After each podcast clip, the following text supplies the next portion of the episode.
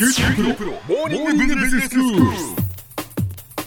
今日の講師はグロービス経営大学院の村尾恵子先生です。よろしくお願いします。よろしくお願いいたします。先生今日はどういうお話でしょうか？はい。えっと今日は女性のキャリアということをテーマに考えていきたいなというふうに思っています。はい。女性のキャリア。はい。安倍総理もですね、はい、女性のその社会進出をっていうことをおっしゃって、はい、でもなかなかあれですよね。その現実とそのかけ離れているんじゃないかなみたいなところもあったりするわけですか、はい、実感として。そうですね。いろいろまだまだ課題があるようには思いますけれども、はい、まあでも一昨年昨年ぐらいからまあ女性の管理職登用みたいなことも着実にまあ周りでは増えてきてるなというふうな実感はありますので、はい、まあそんな中うまくこう乗ってらっしゃる方もいらっしゃればなんかこう自分はどうするんだろうというふうに悩まれている方もまだまだ多いんじゃないかなというふうに思いますので、まあ、そんなことについて考えていければなというふうに思っています。はい、でもちろんあの女性だけじゃなくって、うん、まあ、逆に職場でどういうふうにこうやっていけばいいんだろうと思って悩んでらっしゃる男性の方もいらっしゃるかもしれませんので、えー、まあ、そんな部分でも、えー、参考にしていただきたいなというふうに思います。はい、で先生あの、まあ、キャリアっていうことですけれども、はい、キャリアっていうのは何もその仕事っていうことではないんですよね。はい、まさにあのキャリア人生そのものということで、うん、えー、まあもともとこれ馬車の輪立ちからあの来てるまあ車輪のね輪立ちから来てる言葉で、はい、まあずっとこう人生が生まれてからつながってくるわけなんですが、うん、まあ、後ろを振り返るとその自分が歩んできた人生が、まあ、ずっとその車輪の跡がついてきて、うん、でまあ、この先は一体どこに向かうのかこれは自分で決めていくそんな概念も含めて全般的に人生そのものと捉えていただくのが、まあ、一番いいんじゃないかなというふうに思います。はいでまあ、女性のキャリアっていう観点で見たときにそう考えると、まあ、女性ならではのやっぱりライフイベントが当然あったりとか、まあ、それを選択するするかどうかも、まあ、もちろん選択にはよるわけなんですけれども、そんなこともひっくるめて考えていかなければならないというポイントが大きなポイントかなと思います。なるほど、まあ、女性ならではのライフイベント、まあ、つまりその結婚して、はい、で子供を持つとか、はい、そういうことってことですよね。そうです。えー、あのまあかつてはね結婚退職みたいなキーワードが 昔ありましたけれども、はい、まあ今は別に結婚そのものは、うん、と全く問題ではなくて、えー、まあそれよりもまあ結婚しようが姉妹がですね、子供を持つか持たないか、まあ出産となればどうしても必ず、えー、出産の休暇が必要になりますし、うん、まあ子供が生まれたらやはりこれは母親というふうなところで、まあやっぱり明確に男性とは違う役割がありますので、そうですね。まあそんなところを考えるとこれはどうしても、うん、あの考えなければならないポイントです、うんはい、でそもそも人生の全体の中でもそもそも仕事を持ちたいか持ちたくないのか。で、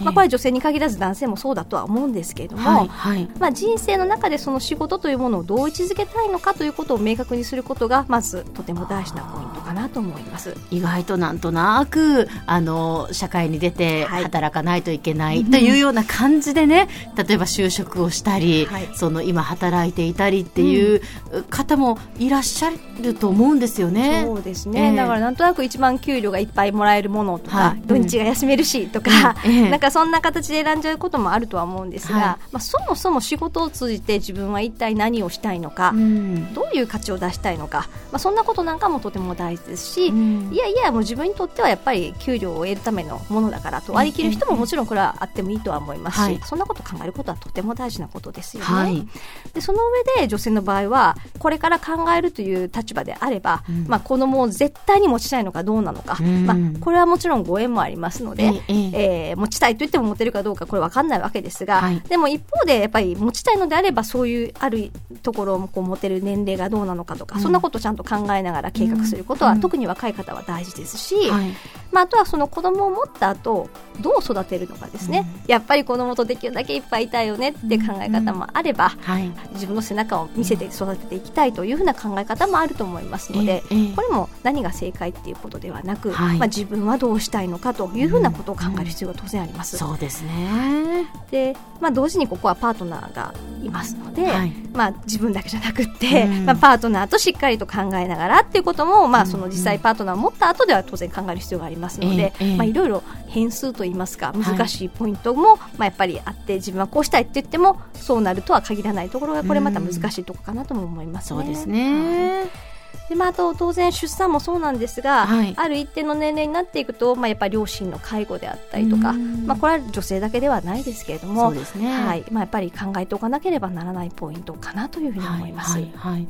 まあ、そういうだからいわゆるそのライフイベント人生の中で考える、まあ、岐路に立たされる場面というのがやはり出てくるわけですよね。そうですね。どうしても相対的に男性よりも、うん。うん、まあ、ちょっと役割がその辺の役割が多く期待される場合が多いですので、えーえー、まあ、どちらにしてもど自分はどうしたいかっていうことを考えていくことが大事ということだと思います。はい。でまあ、女性のキャリアを考えるということですけれども、うん、その男性と比較して、はい、まあ、女性はどうだみたいなことっていうのは、その、まあ、一概には言えないのかもしれませんけれども。はいそうですね、えー、でもやっぱりあのそれぞれの特性っていうのはやっぱりあると思います、えー、でもちろん女性は全員ということではないことを前提ですけれども、うんうんはい、相対的にやっぱり自分の気持ちを大事に働いていらっしゃる方が多いかなというふうに思います。あとはやっぱり相対的にやっぱり昇格したいとか、うん、こういうポジションが取りたいっていうふうなところよりも、うん、やっぱりみんなの役に立ちたいとか、はいはいはい、なんかこうやっぱり何のために働いてどういう貢献をみんなにしたいのかというふうな、まあ、より社会性みたいなものがすごくやっぱり強いような気がしますね。なるほど。あそれはわかるような気がしますね。なのでそうなると、まあ、スタンスを取れるというか、えまあ、例えば上司にあの遠慮なくこう向かっていくのも実は女性だったりとか する場合も多いかもしれませんね。そうですね、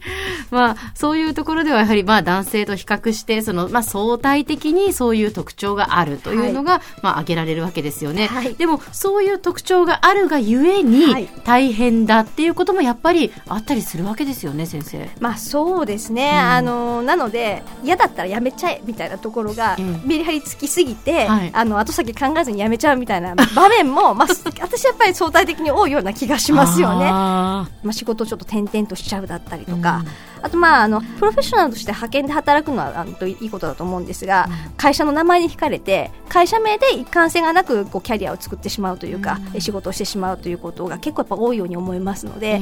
どういうふうな能力を獲得したいのかとかやっぱりしっかりとステップアップになるようなテーマを持って考えていくということは非常に大事かなと思います。わ、かりました。では先生今日のまとめをお願いしますはい、まあ、女性のキャリア一概には言えないですけれどもどちらにしてもしっかりと人生についてよく考えて、うん、一貫性を持って、まあ、自分はどういう方向に行きたいのかというふうなところに確実につながるような、まあ、戦略的に考えていくそういったことが女性に限ったことではないですが、まあ、特にあのいろんなライフイベントもありますので、まあ、重要ということになるかと思います。今日の講師はグロービス経営大学院の村尾恵子先生でした。どうもありがとうございました。はいありがとうございました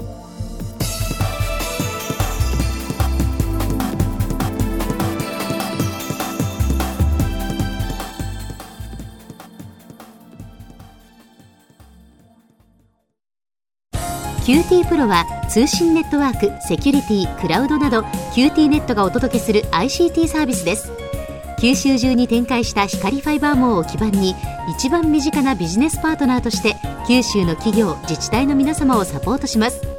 詳しくは QT プロで検索を。